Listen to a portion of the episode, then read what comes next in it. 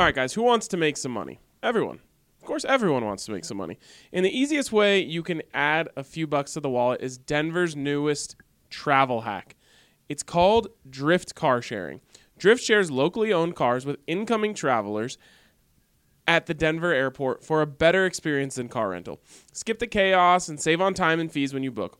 Or you can share your car to earn and park for free when you travel. Plus, there's no under 25 fee rule, so it's perfect for your friends who might be coming out to visit. Drift is great if you're going home for break and perfect for extended travel like a semester abroad. Allstate Insurance covers your car on every trip, and Drift then comes and cleans it inside and out. That's right. Even if your car isn't rented out while you travel, Drift will still clean your car upon your arrival. Get all the info at drivedrift.com. That's drivedrift.com.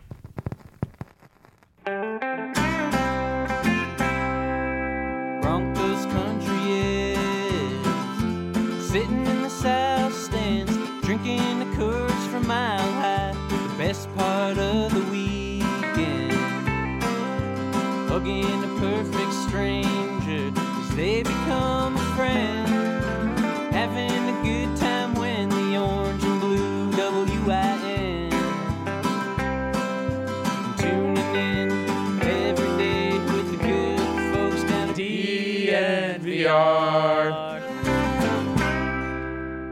To the DNVR Broncos podcast presented by Strava Craft Coffee, and I will admit I had multiple coffees after 5 p.m. tonight. That's one of those nights. We are at 10:30, which is certainly not the latest podcast we've ever recorded, but it was a Strava Craft Coffee evening tonight, and so shout out to Strava for keeping us going on these late night podcasts. And if you need some of that to get you through tomorrow, as I'm sure we're all going to after that game tonight, make sure you use the code DNVR20 for 20% off your entire purchase. Okay. That was a mess. It was a joke. It was atrocious. It was embarrassing. It was awful. Keep going. It was terrible. Abysmal. It was no good. It was abysmal.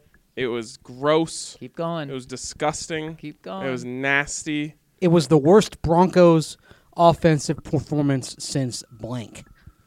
Keep going. The worst Broncos offensive performance since I can remember, at home. When have they put up fewer points? When was the most recent time they put up fewer points? Didn't they get shut out by the Chargers in LA? They did. A couple of years. At home. Well, I'll give you a stat. This is the fewest points they've ever scored in a primetime home game. Ever. You guys. 71 primetime home games. And new low. Congratulations. Here's the worst part, if that wasn't bad enough. Just speaking about the offense. That was against a Kansas City Chiefs team that was awful on defense. Terrible. They gave up yards wherever you wanted yards. You could get yards, except if you were the Denver Broncos on Thursday night in Denver at home in what was a turning point game of your season. Okay, so here's the main question I want to ask you guys as we try to digest this thing with the good people of Periscope and our great listeners.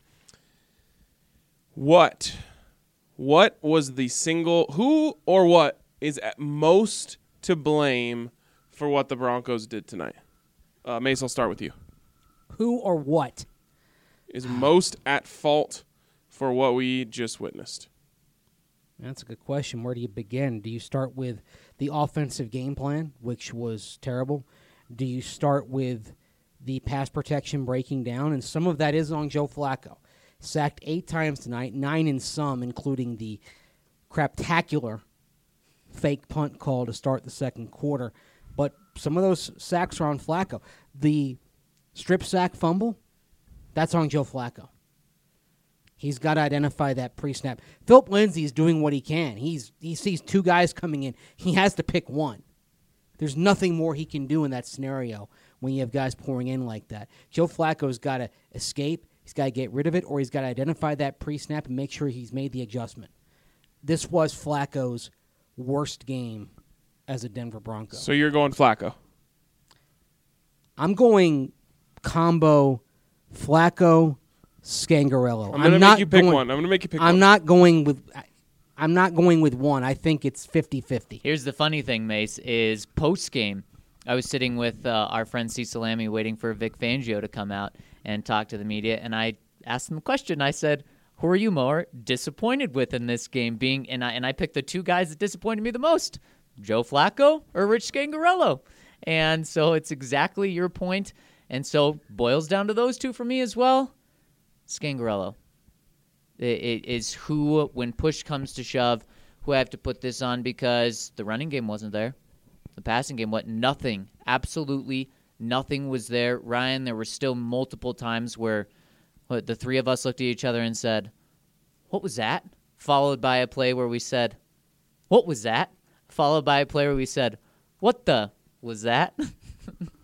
Yeah, there was a few choice words said in the press box by many tonight as they watched that just god-awful performance from the Broncos.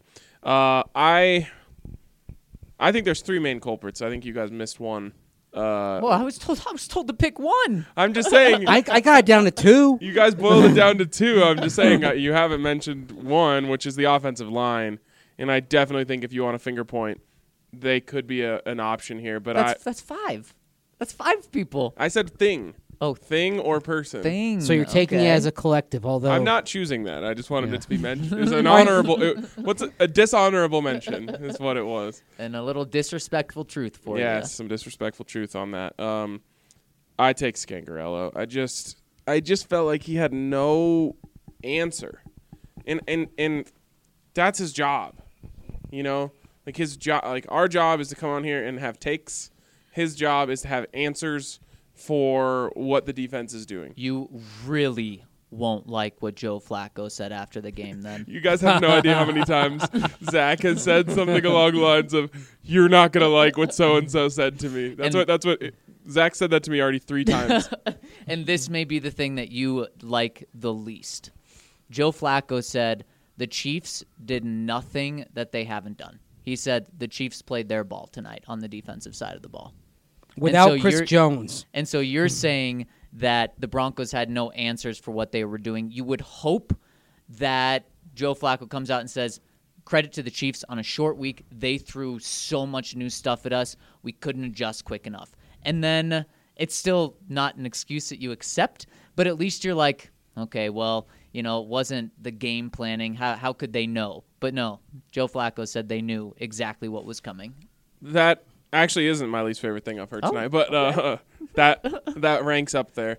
The reason I say that is because I don't know if it's necessarily true. Like players love to say that. I don't know why. Players always love to say after something really bad happens, like, "Oh, they didn't do anything new. They didn't do anything different." Because they don't want to reveal that they were unprepared. Right. Skangs just has to have something. I want to see something. I want to see a screen pass. One singular screen pass. Could be a bubble screen. They didn't throw a single bubble screen out there. They were doing nothing to try and get the ball out quick other than, you know, a couple slants, which it felt like 75% of them got smacked right back into Joe Flacco's face. Comically, too. And people want to talk about Kyler Murray getting the ball knocked down. Yeah. Height is the single most overrated factor for a quarterback, and you've seen Joe Flacco at 6'6" get pass after pass knocked down. At least he's the only tall quarterback they've had recently. Goodness gracious. So I need to see I need to see better from Skangs. Like I need to see some sort of answer for your offensive line getting absolutely obliterated. You got to have something. And the fact that they weren't able to manufacture any sort of run game, maybe I am going to come back to the offensive line. Because how with a team that is so dreadful stopping the run, are you able to get nothing going in the run? Okay, well, maybe now you're saying, oh, well, they're putting 8 in the box. Well, then you should be able to pass the ball. But no, they're getting pressure on every single pass. It's like the offensive line looked like they were playing on skates out there tonight. Maybe there's nothing Skangs could do for that, but I would have liked to see him have some sort of counterpunch. Well, this offense is currently averaging 16 points a game this year. Coming into tonight, it was 17.7, and that was 24th, quote-unquote, best in the league. It's not working. 16 points a game. You've only surpassed 20 once. It's not working. What you're doing isn't working. The quarterback isn't working. The O-line isn't working. And here's the thing.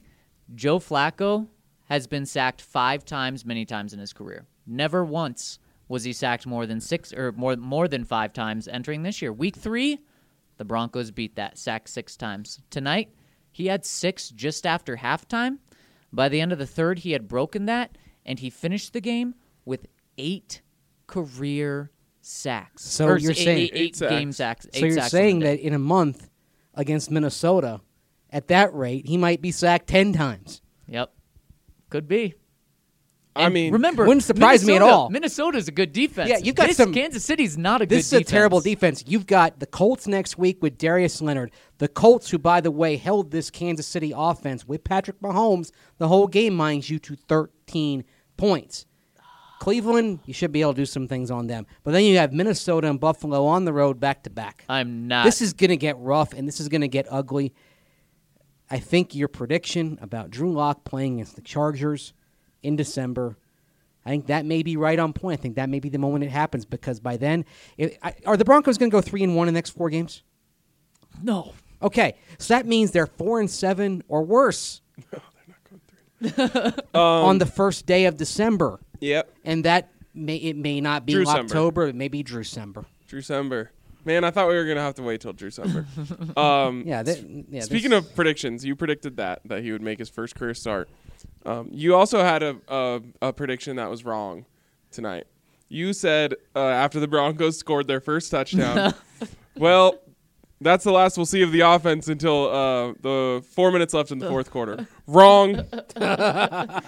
We never saw him. They didn't come through for me. We never saw him again. And of course, I missed on my bold prediction as well. At least if you're gonna go down, at least go down in flames. Oh boy! At least you could call it before it actually happened. You know, take the L before it actually happened. Like, wouldn't you call it at the end of the third? Yeah. You tipped your cap. Actually, there was 12 minutes left in the fourth, okay, and I just said, all right. Yep. When they were huddling, they're down 3 scores in the fourth quarter, and they're huddling and Mace, they're taking their sweet time.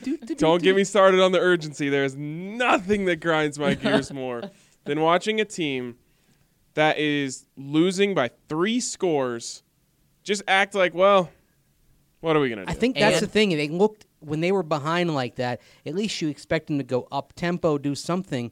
At that point, when they're just taking their time, they looked so nonchalant. And it's for the season. Yes. You want to hear the most damning thing that I heard in the locker room tonight? And it was not with a recorder out, so I won't put a name on it. But I asked one player, have you ever seen pressure like that on the quarterback? I mean, 9 sacks.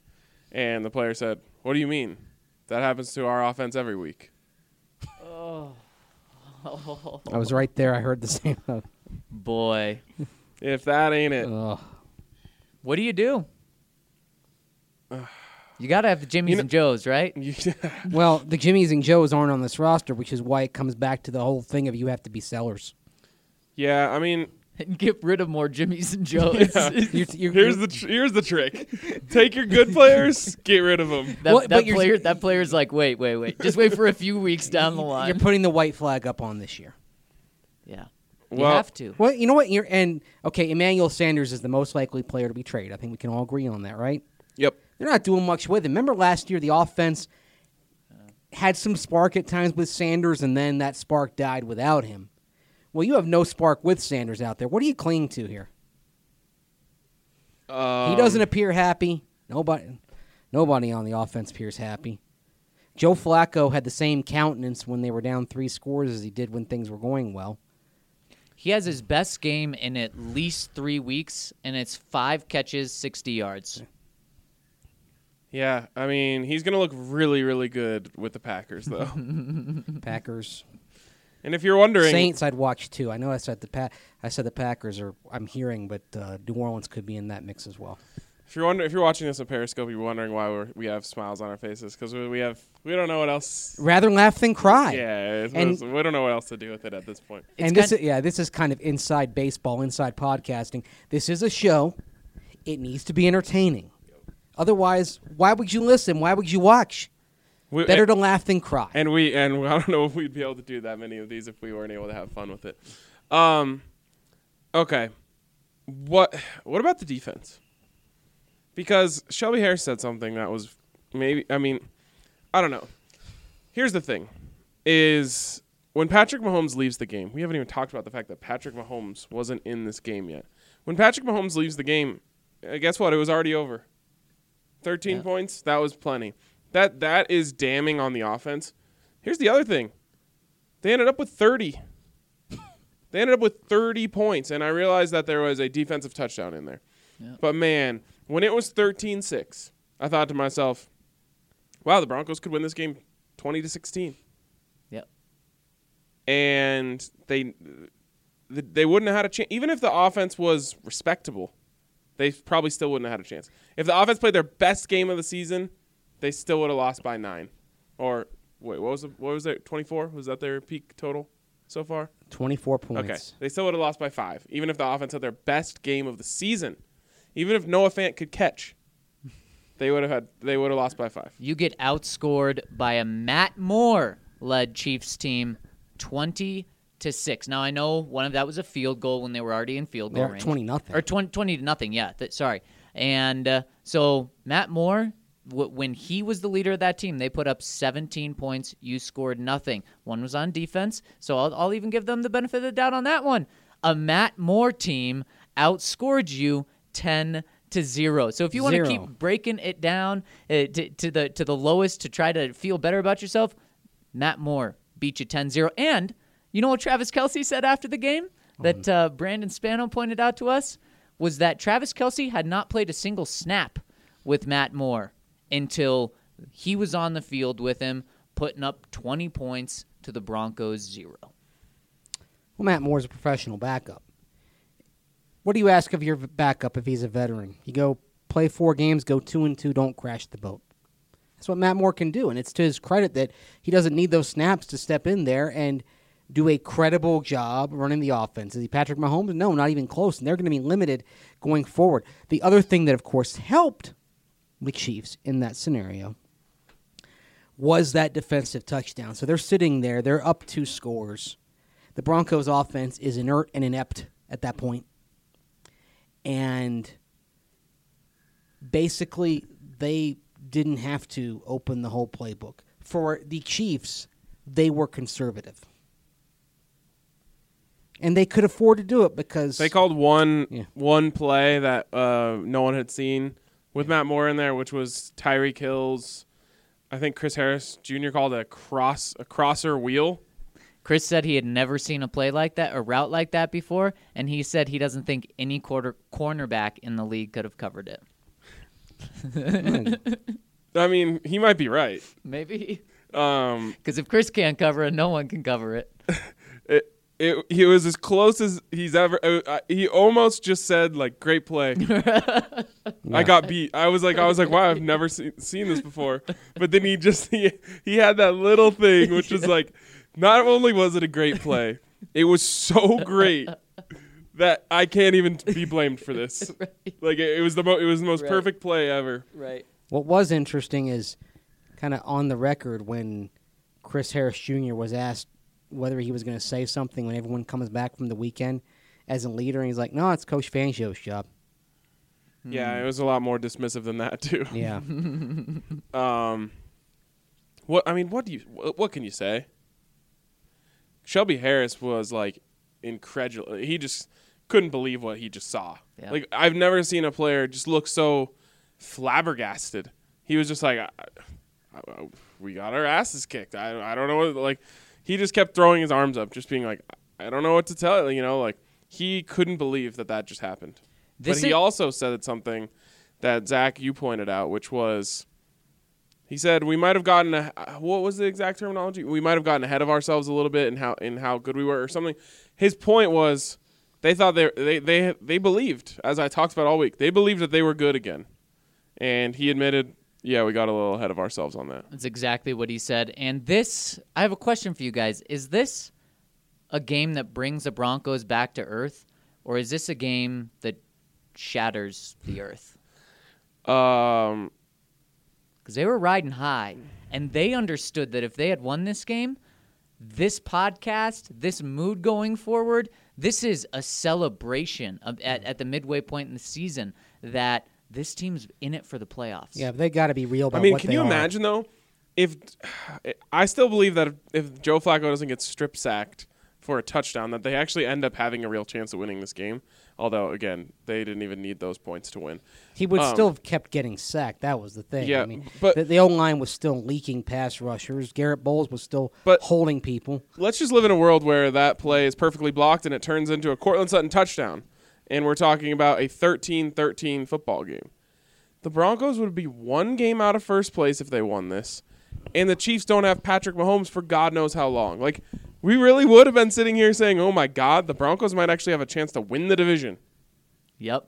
At 8-8, 9-7. It's not like they had to light the world on fire the rest of the season. But they weren't close. I mean, we're just talking about ifs, but they weren't close in this game. Yeah, and so to answer your question, I think this has a real chance of being the earth shatterer. And what does it mean? What does that mean moving forward? Realistically, because I know what it means for us and what we want to happen. Again, realistically, you look at the next four games. Bye week in the middle of that. You're at the Colts, Cleveland at home, at the Vikings, at the Bills. What is the best you could possibly hope to do? You'd be ecstatic to go 2-2. Repeat the games again. At the Colts, Cleveland at home, at Minnesota, at Buffalo. If you go 2-2, you're thrilled, right? Yeah. That's the best case scenario. And you know what that gets you? 4-7 Thanksgiving weekend. You're done. You're out of it. They're already out of it. That's why the seventh loss in 2017 was when Paxton Lynch came in the next game when they played Oakland. So how'd that go? You know, ended in tears. But, it really did. So did tonight. They beat two bad teams in the last 2 weeks, okay? The Chargers have no offensive line to speak of. The Titans had one of the worst offensive game plans. Actually, I mean, the Broncos' offensive game plan, it wasn't as bad as the Titans was on Sunday. You know what? It wasn't good. You know what I've learned over the last couple of years? What? Don't believe anyone who tells you there's no crying in football. There's been plenty of it. We know that's the truth. Yeah.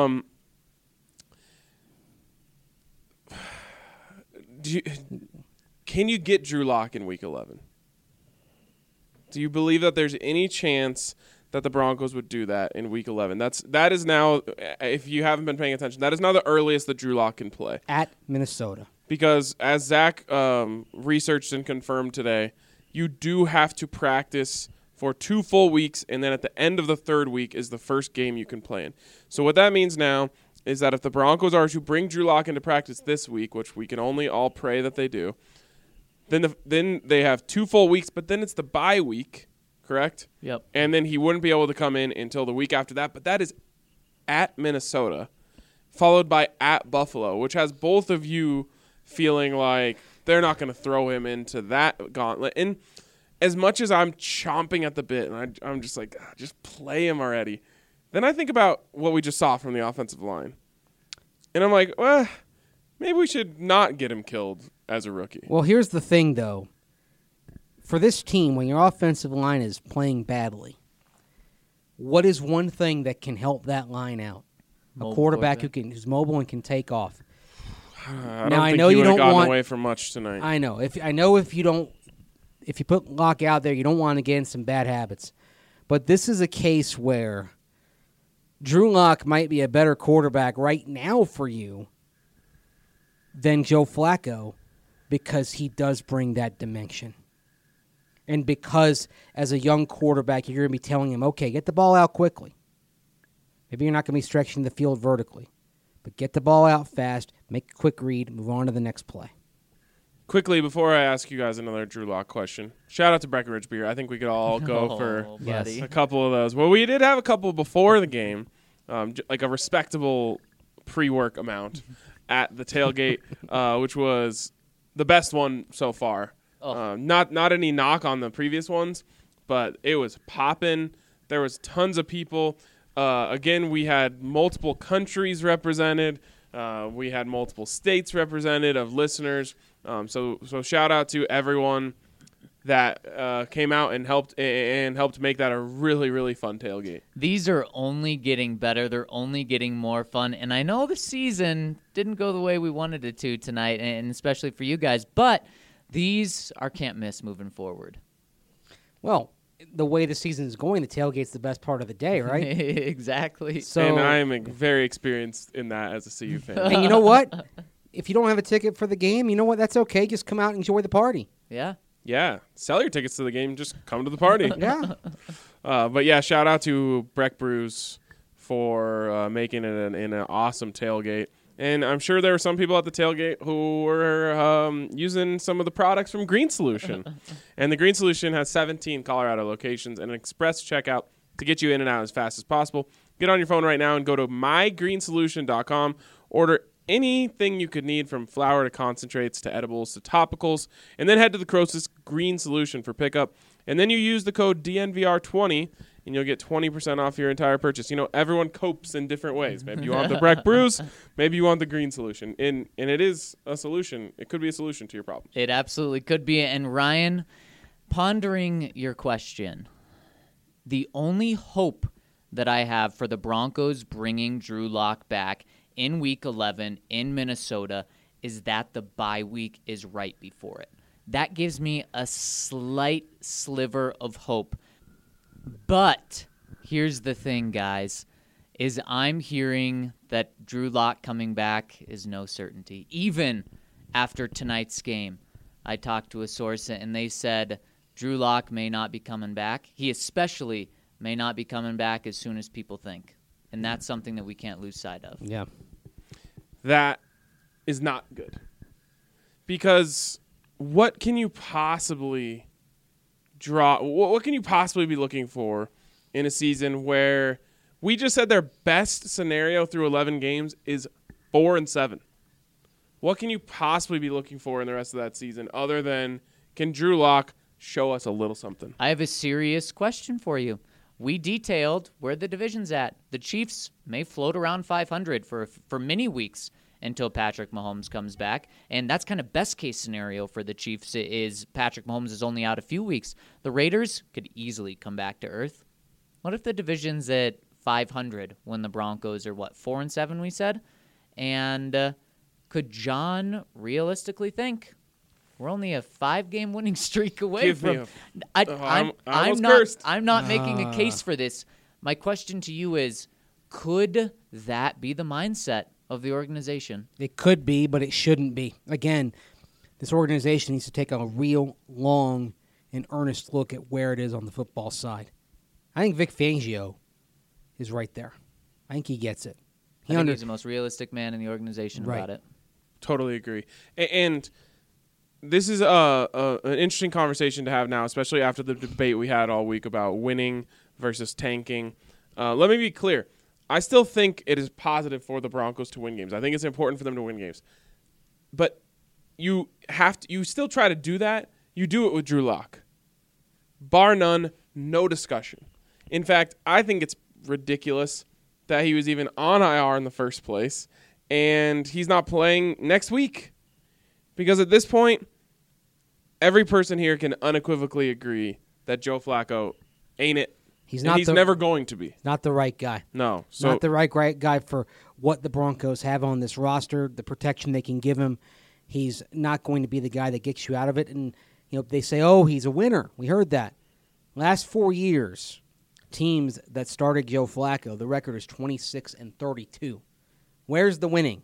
He doesn't look like a quote-unquote winner. He certainly doesn't look like he's in his prime. He looks the way he did the last 4 years.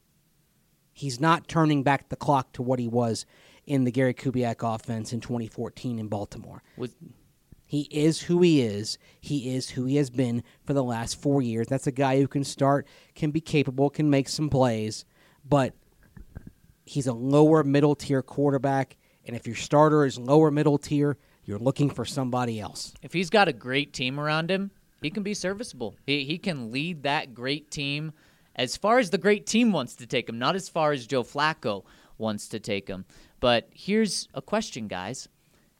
Could this loss, in the fashion it happened, in the time that it happened, with all the hope built up at home, of course you never won it, but it's as bad as it can be. Can it be a good thing?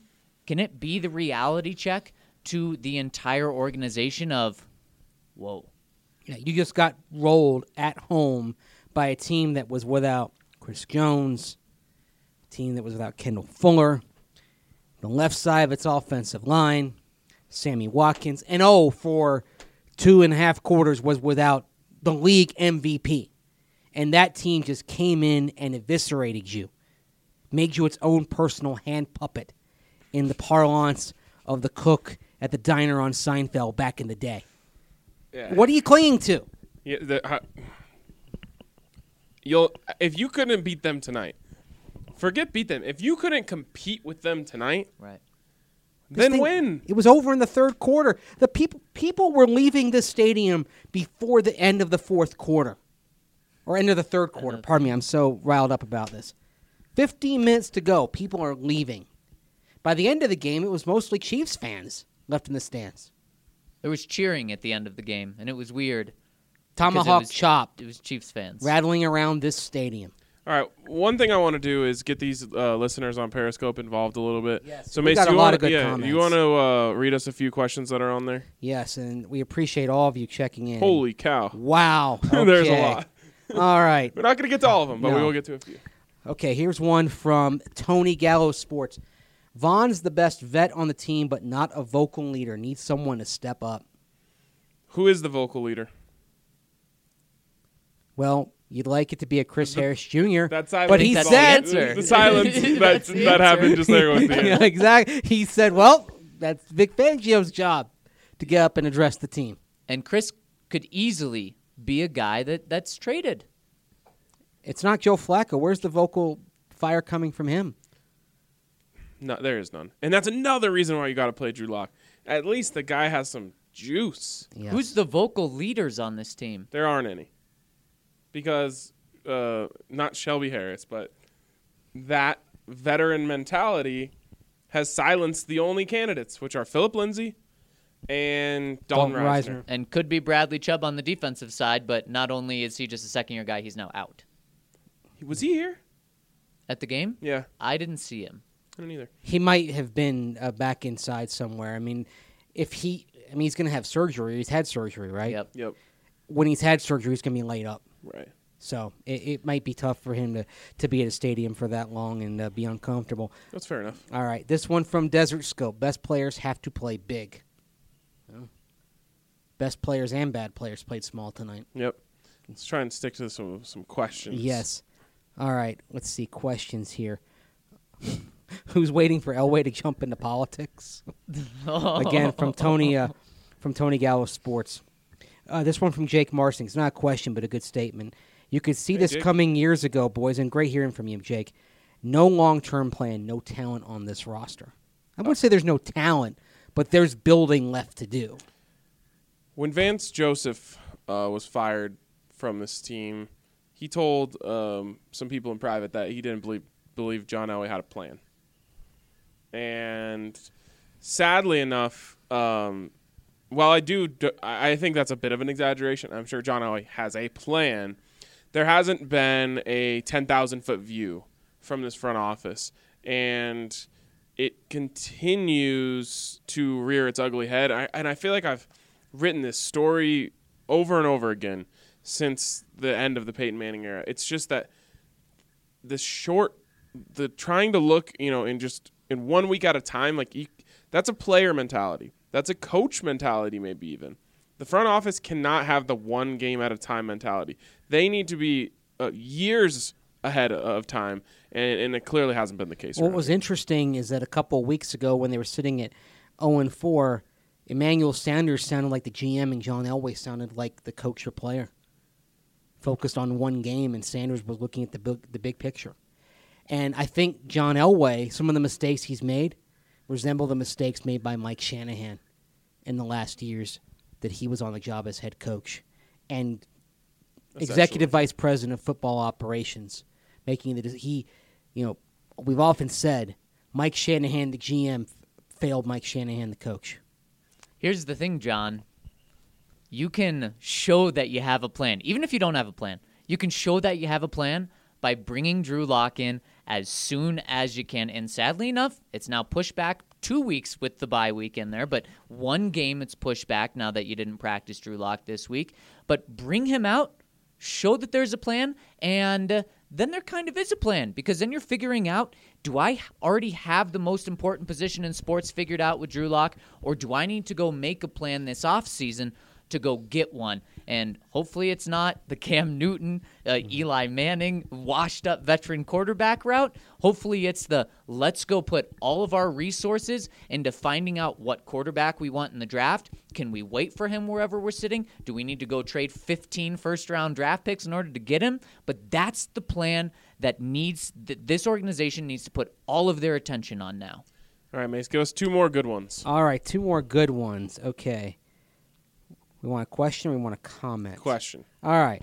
Well, there's three question marks on this. This one from MK Claude VS. Fant is just terrible too. How is that possible? Three question marks. It's a statement. A statement followed by a question. We saw this problem in training camp, and I'm pretty sure we talked about it on the podcast back then. But there was a bit of a red flag with Noah Fant, and it's that he doesn't read the football well in the air, and it's a very essential skill. When you say it like that, it's just like man, face palm. Like how, but it's really true. I've seen it now 5 times in football games, and I saw it many times throughout training camp. When the ball is in the air, he's not great at knowing where it's going to end up, and that cost him 3 different times tonight. Actually, 1 was just a straight drop. 2 times he wasn't able to get himself under the football, and that's something that he's going to have to learn, and it's instinctual, which is a little bit scary because there's no guarantees that he just learns that one day. But I think the Broncos could start and help him a little bit by getting him some easy catches earlier in the game. He Closer. Didn't. Yes. Screen game. Yes. Bubble screen to Noah Fant. Where's that? Give him some catches early. I think that'll just help his confidence a little bit. But they've got a big project ahead of them in terms of teaching Noah Fant how to read footballs. I don't know what the trick is. I don't know if there's some ideologies out there on how you can teach a guy to read the ball, but he's not good at it. No, and I'm at the point where I'm worried. I'm not calling him a bust. I completely understand that rookie tight ends take a long time to develop. In fact, they could take years to develop. I love Noah Fant's skill set. He's a fantastic athlete. But now I am at the point where I'm worried because tracking the ball is kind of key to catch the ball. And I'm worried about him being able to develop that and him having that skill set. Well, the best way to get confidence in him to develop that skill set is to boost him up a little bit, give him things that he can do well, allow him to focus on his strengths and then build out from that Colorado core, as it were, his core competencies. You like him short area stuff. You like him in the screen game, getting into space. Do that sort of thing, and then start pushing him downfield bit by bit. Keep expanding what's in front of him and building out of that core.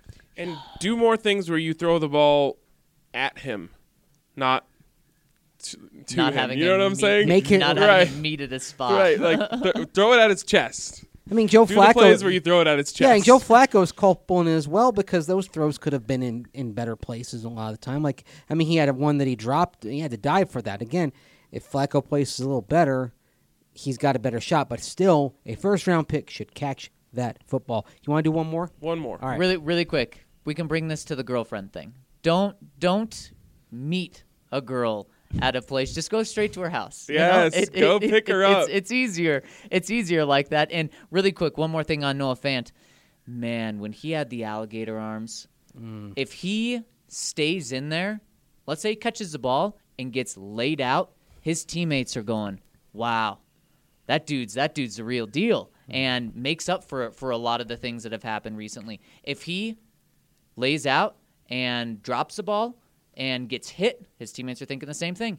What happens if he lays out, gets hit, drops the ball, and gets a defenseless receiver penalty thrown?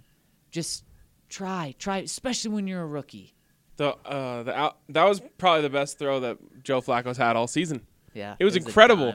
Over the linebacker, under the safety, triple coverage, and it could not have hit him in a better place on the ground. Anyway, fantasy goofball, last question. Why didn't Sutton get more second-half targets? I believe only two after a very effective first half. Well, there was this thing happening where every time Joe Flacco dropped back, he was getting crushed. Mm-hmm. And I'm sure they had, you know, maybe 5 of the 9 sacks were designed to go to Cortland Sutton, but there was no way, there was just no way to get him the ball. It's crazy. And here's a there's a reason why we all three put everything, not everything, but we put the most on Rich Scangarello. It's because we didn't like anything that happened in the game plan. We didn't like anything that the Broncos had coming in. We didn't like anything that happened during the game. We didn't like any of the adjustments. And a lot of that is they didn't get the ball to their one playmaker that worked today. There was one comment that suggested is Scangarello on the hot seat. I'm not going to say that. No, definitely not. But he's in the evaluation chair. They have to show progress over the next 9 games. Not as bad as the hot seat. Yeah, they have to show progress over the next 9 games. All right. Well, Rich Scangarello needs to bounce back, and something that can help you bounce back is rubber. So shout out to Denver Rubber Company. You guys know that supporting local business is in our blood, and Denver Rubber Company is tried and true since 1972. They're a reliable partner for all of your long-term projects. They've provided the highest quality of products, from custom die-cut gaskets to molded rubber to custom contract manufacturing and custom hoses. They offer innovative solutions to serve a diverse line of industries, including aerospace, pharmaceutical, construction, medical, military, electronics, and so much more. They're an ISO-certified company that will work with you from design to the final product that is both cost-effective and will meet your requirements. If you're in need of a custom design, material selection for your next product, or if you have a deadline to make for a large order, do not hesitate to call Denver Rubber Company. Call them today at 1-800-259-0010 or go to drcfirst.com/DNVR. That's Denver Rubber Company, tried and true since 1972. I have a question for you guys. Please, I can jump lay it on. Well, can you please comment on the Periscope, and then we'll see if we can get to your question. Maybe 4 exclamation marks and question marks will do it. But what do you guys think of the 2-point conversion? Oh, there's layers to this. Nice idea. Didn't like the personnel. It's not Philip Lindsay's bailiwick on a run like that. You mean right after you just punched Royce Freeman in the end zone? That's a word of the day. A what now? A ballyho? Bailiwick. Oh, I thought something in which you specialize in. I was picturing a hairy belly, like a bellywick. Bailiwick? Bailiwick. B-A-I-L-I-W-I-C-K. And what's it mean? Or is it B-A-I-L? B-A-I or B-A-L-I-W-I? That's lame. I'm sorry. Yeah. Bailiwick. Anyways, word of the day. Yes. Your wheelhouse? That's another way of putting it. Okay. Yes. All right. Thanks for that. Yeah. You're like, speak English. Yeah, it's too late. You know I don't speak Spanish, Baxter. Oh, Baxter, you cut to my core. Are either of you miniature Buddhas covered in fur? Look on Zach's face. I'm so glad that was on Periscope.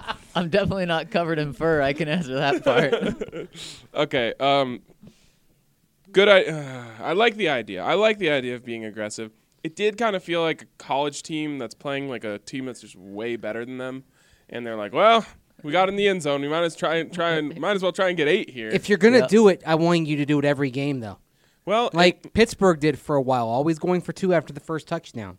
Be consistent. I say go for it every time. Well, in theory, you should go for 2 every time, because overall, historically, there's a 54% chance of converting that 2-point conversion. There's a 94% chance of getting the PAT. So in theory, if you went for 2 every time, you would end up with more points. Yeah, exactly. That's why I say go for 2 every time. Here's the thing. It was a good idea. In the end, Vic Fangio was correct in the fact that they weren't going to score very many more points, so you might as well take your chance to get one more at that moment. The play call was atrocious. If you were going to do that, again, Rich Scangarello, you got to have a play, like a good play, something that has a little bit of pizzazz to it. The fake motion running up the middle. If you're running up the middle, Andy Janovich better be in the football game. Right. But don't run it up the middle. Yeah. Come on. Yeah. Like, do the Philly special for all I care. Do something that has a little bit of zig and zag to it. You know who might have a better chance with that sort of play? Drew Lock. Yeah, absolutely. Right. Insane. Yeah, I mean, he can actually get outside of the pocket. And Ryan, maybe this was the least favorite thing that Vic Fangio said that you will like, that you won't like. He talked about how there's a high % chance when you go for it onto, especially when you're at the 1 yard line. Like the analytics told him to do that. And then he followed that up by saying, I think the 2-point play needs to be ignored until the fourth quarter. My guy. If you think that. You're the head coach. Yes. You're responsible for that decision. Yes. Then don't do it. Zach, you know this, and Mace, you've probably heard me say it before. I'm a very firm believer that a coach needs to have a strict set of philosophies that they set from day one and they never waver from. And if Vic Fangio's philosophy wants to be never go for two until the fourth quarter, okay. And that's why the 2-point conversion chart exists. Goes back to Dick Vermeil a long time ago when he was coaching college football back at UCLA before he went to the Philadelphia Eagles. Came up with the chart so that way there was no thinking about, oh, do we go for two or do we go for one? You look at the chart, oh, okay, we're down 24. We're down 16 in the fourth quarter. Well, we go for two to get within 14. Right. And it's clear. You just look at that, you know what you're doing and say, okay, here's the play, go run it. And you're not thinking about it. You've made the decision already.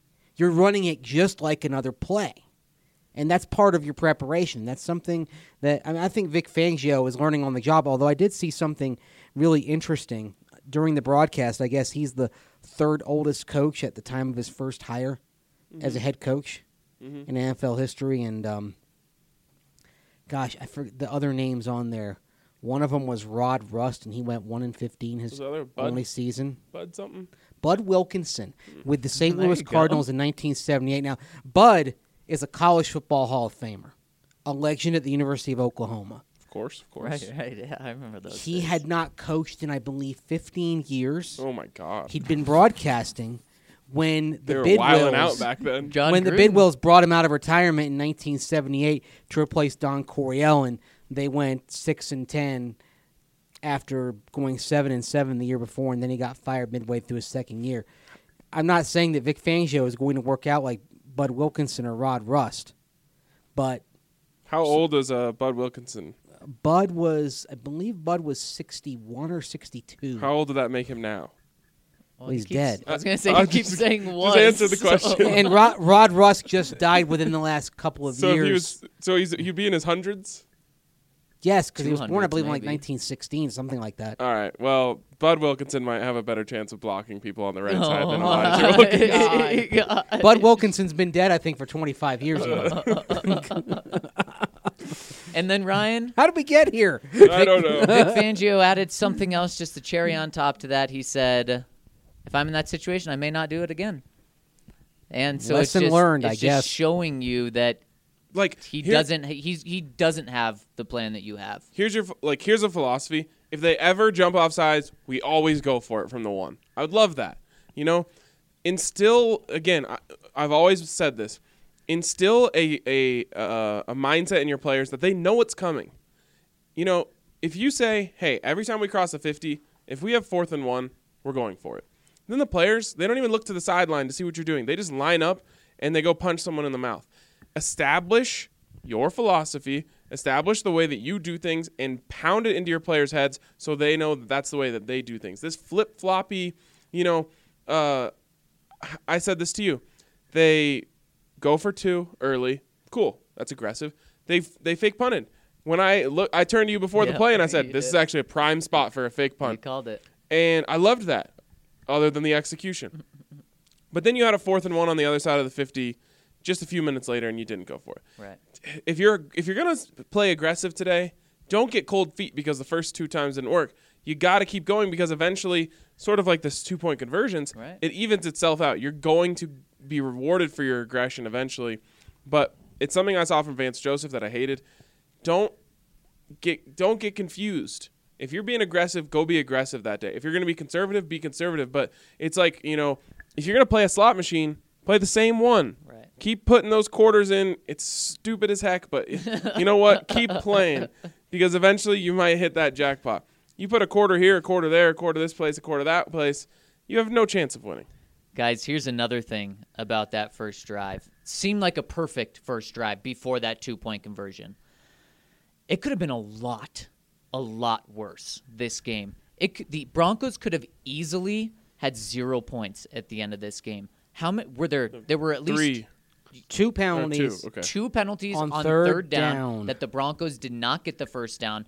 I know one of them was the first one, I believe, was a face mask on Deontay Spencer. That would have been 3 and out. And he was that he they did not Play need was to over. They did not need to do the face mask. He was going to run out of bounds on his own. Exactly. And the other one, maybe it was a little more consequential in the play. It was like a holding, but early in the play, right? Holding, but pretty early in the play. So I'll give it to them. But if the Chiefs don't make either of those penalties or just one of them, the Broncos don't get in the end zone. And maybe the whole game changes and the Broncos end up putting 30 on the board. But let's say the whole game plays out the way it did. 30-0 is what the game is if the Chiefs don't make those penalties on the first drive. Well, you remember back in November of 2015, I believe it was 29-0 before the Broncos finally scored some points late. So this is now, 8 in a row to Kansas City? It is. There have been some close games. And there have been some butt whoopings. Go ahead. This was a butt whooping. Go ahead and just put in 9 at Arrowhead late in the season. 9 in a row. 9 times. Unless Drew Lock's in and he's balling. Hometown, going back to his to his home territory, getting the upset. You guys saw Ferris Bueller's Day Off, right? Yep. Yes. 9 times. That's where this is headed. Another loss to Kansas City, 9 in a row. Could you have imagined this team dominated the Chiefs for a while with Peyton Manning won, 7 in a row over the Chiefs? Yep. It was 8 of 9, including the Tim Tebow year.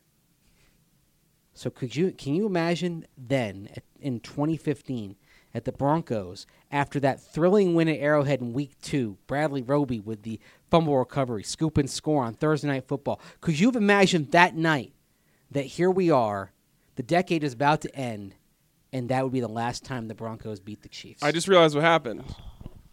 Gary Kubiak and Peyton Manning and the powers that be sold their souls that night. And honestly, it was worth it because they got the number 1 seed and they won the Super Bowl. Yep. True. Although it goes back to the whole thing I asked Buccaneer fans.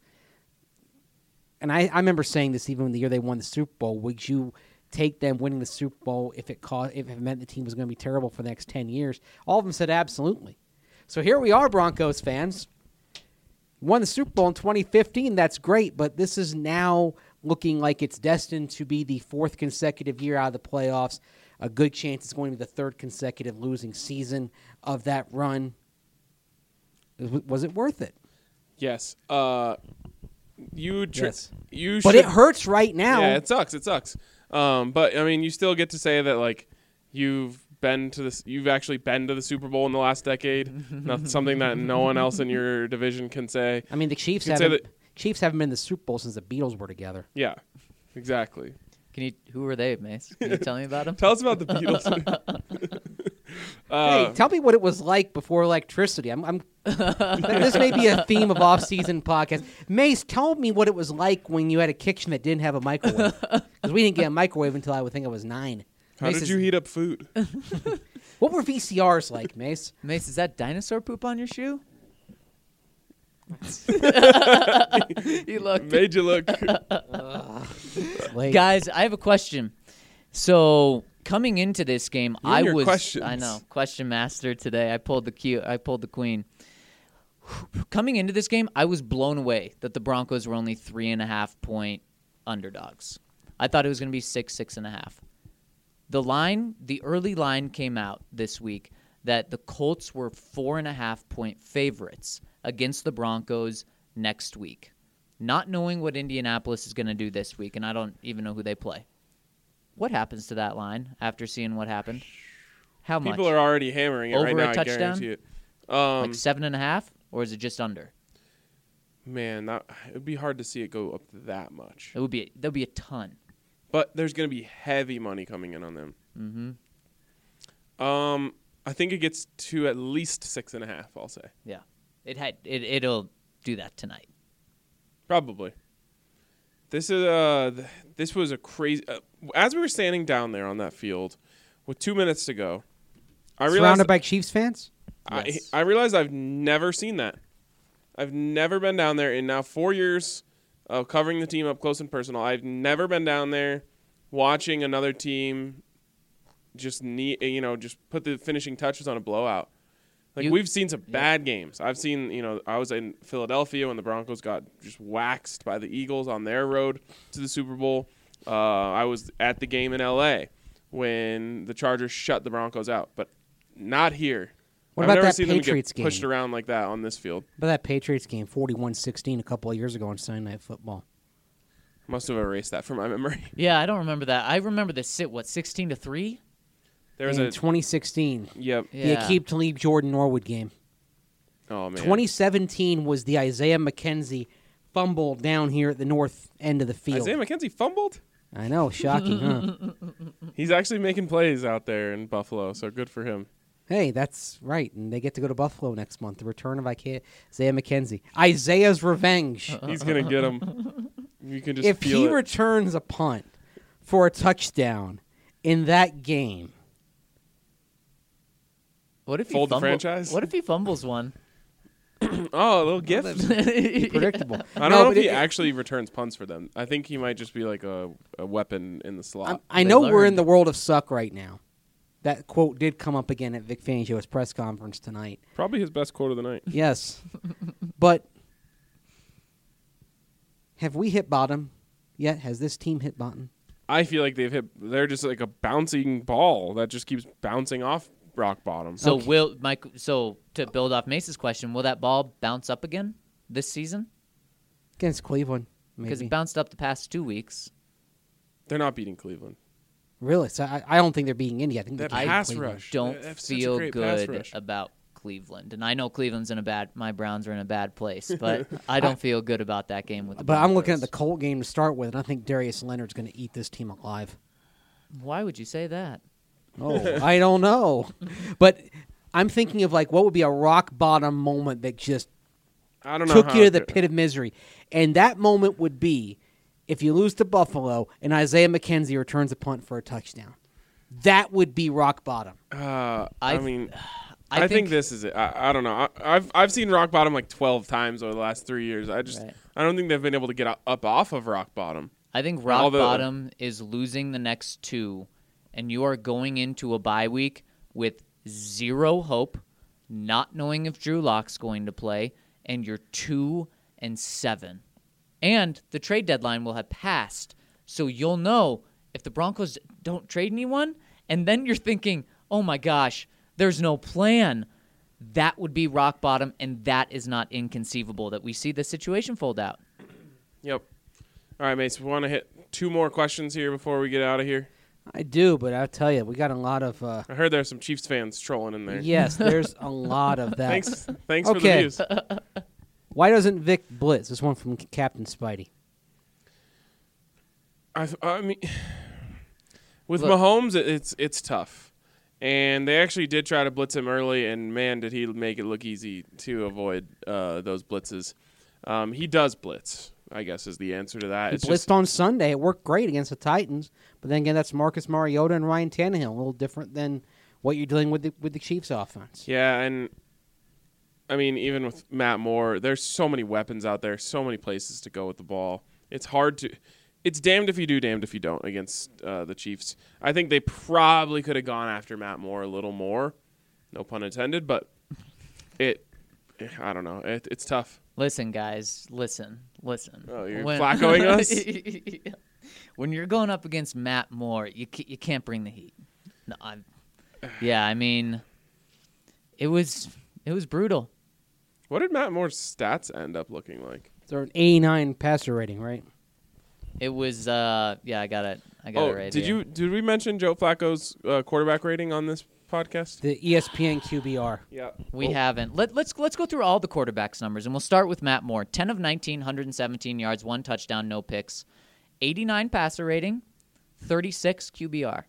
Let's go to Patrick Mahomes. 10 of 11, 76 yards, one touchdown, zero picks, 125 passer rating, and a 92 QBR. That's off the chains. What would have happened in this game if he would have stayed healthy the whole game?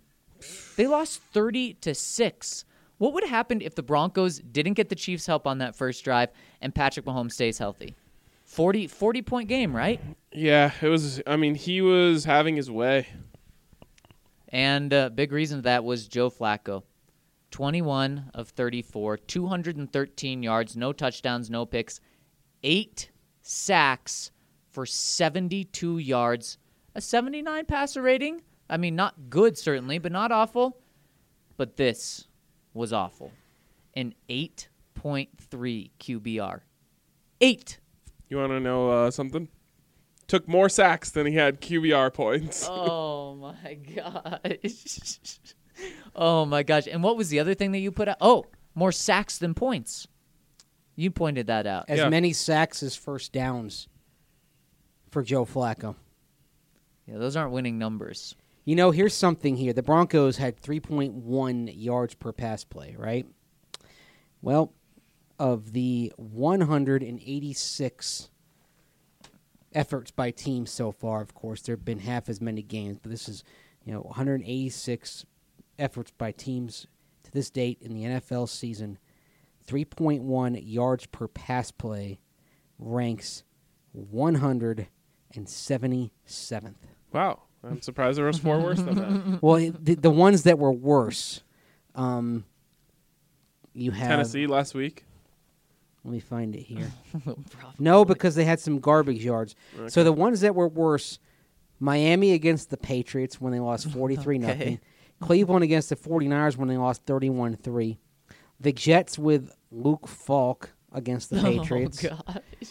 The Cardinals against the Panthers. That was a game where Kyler Murray had 173 yards, but he took a lot of sacks. He got sacked 8 times. Washington against New England. That was the Dwayne Haskins game. You know what that tells me? All backup quarterbacks. Or as the Colt McCoy game, pardon me, I think. Cincinnati against Pittsburgh, Monday Night Football. You didn't pick up on that. Sorry. And then another Luke Falk game, and then the Rams against the 49ers on Sunday. And a Joe Flacco Broncos game. By the way, the Rams had 1.7 yards per pass play against the 49ers. The Rams? God. Yes. The guy that you just paid the most guaranteed money to ever? Yeah. Crazy. All right, last Periscope question. You want to get it for us? Last Periscope question here. This is from Goofballer again. Quarterback, O-line, D-line, defensive back, inside linebacker. This team is 2 years away, right? Oh man, I mean it's crazy because they still haven't started the clock, and so we keep trying to guide them to start the clock. We keep saying the clock should have started, but it really hasn't. The clock starts with Lock, the Lock clock. If you have him, if we see it in him, then we can say the clock has started.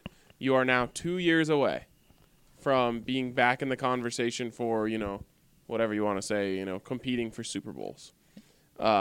Until you have your quarterback, the clock is stuck at 0. And that's why 100% of the resources need to be put on that, whether it's in the draft, whether it's figuring out what's going on with Drew Lock and if he's your guy. And Drew Lock helps everything. A quarterback helps everything. But as Mace pointed out, a mobile quarterback significantly helps your offensive line. This team can hang with anyone if they've got a mobile, great franchise quarterback. But they have to let him be mobile. They can't jam the square peg into the round hole. They have to do what Drew Lock does best. Brandon Spano also pointed out something to us. He said that's what happens when you have a quarterback in a system that works for a quarterback and you get the right pieces there. Mm-hmm. Then you can just plug a backup in. And it plays to their strengths, and then they can go in and succeed. You're not just trying to jam something in that doesn't work. And the Broncos really, really, really, really, really want this offense to work. That's a lot of reallys. Maybe I should add another one. They do. I don't know how anyone can watch the Chiefs' offense and not say we should be doing that. Right, right. Yeah. I have a question before we go. So is this the first and last appearance of the bolo tie? Hell no. The bolo tie had no bearing on the outcome of this game, and it looks fresh as hell. So all right, okay. The bolo tie will live on. And I was actually going to say that before we left. I was going to say they can take the Broncos' pride, but they can't have my bolo tie. And how many losses would they have to have with the bolo tie before you would abandon it? Never. I'm a bolo tie guy now. So just like that, you woke up as a bolo tie guy, and I'm never turning back. Never turning back. The one last other thing I wanted to say before we left is that the Broncos can go to sleep tonight, at least knowing that they don't employ Tyreek Hill. Yeah, that's true. It is true. And with that, I think we're going to come to a close tonight on the DNVR Broncos podcast. Thanks to everyone who tuned in on Periscope. And before we leave, who wants to make some money? Everyone wants to make money. And there's a great new way that you can add a few bucks to your wallet. It's Denver's newest travel hack, and it's Drift Car Sharing. Drift shares locally owned cars with incoming travelers at the Denver airport for a better experience than car rental. Skip the chaos and save on time and fees when you book. Or you can share your car to earn and park for free while you travel. Plus, there's no under 25 fee rule, so it's perfect for your friends who are coming in to visit. Drift is awesome. You can make money. You can park for free. They clean your car. They insure your car. It's one of those things that feels like it's too good to be true, but it's just not too good to be true. So make sure you head over to drivedrift.com the next time you're traveling and make some money. All right, guys, thanks again for tuning in, and we will catch back up with you next week on the DNVR Broncos podcast. It's getting me down, waiting up for you.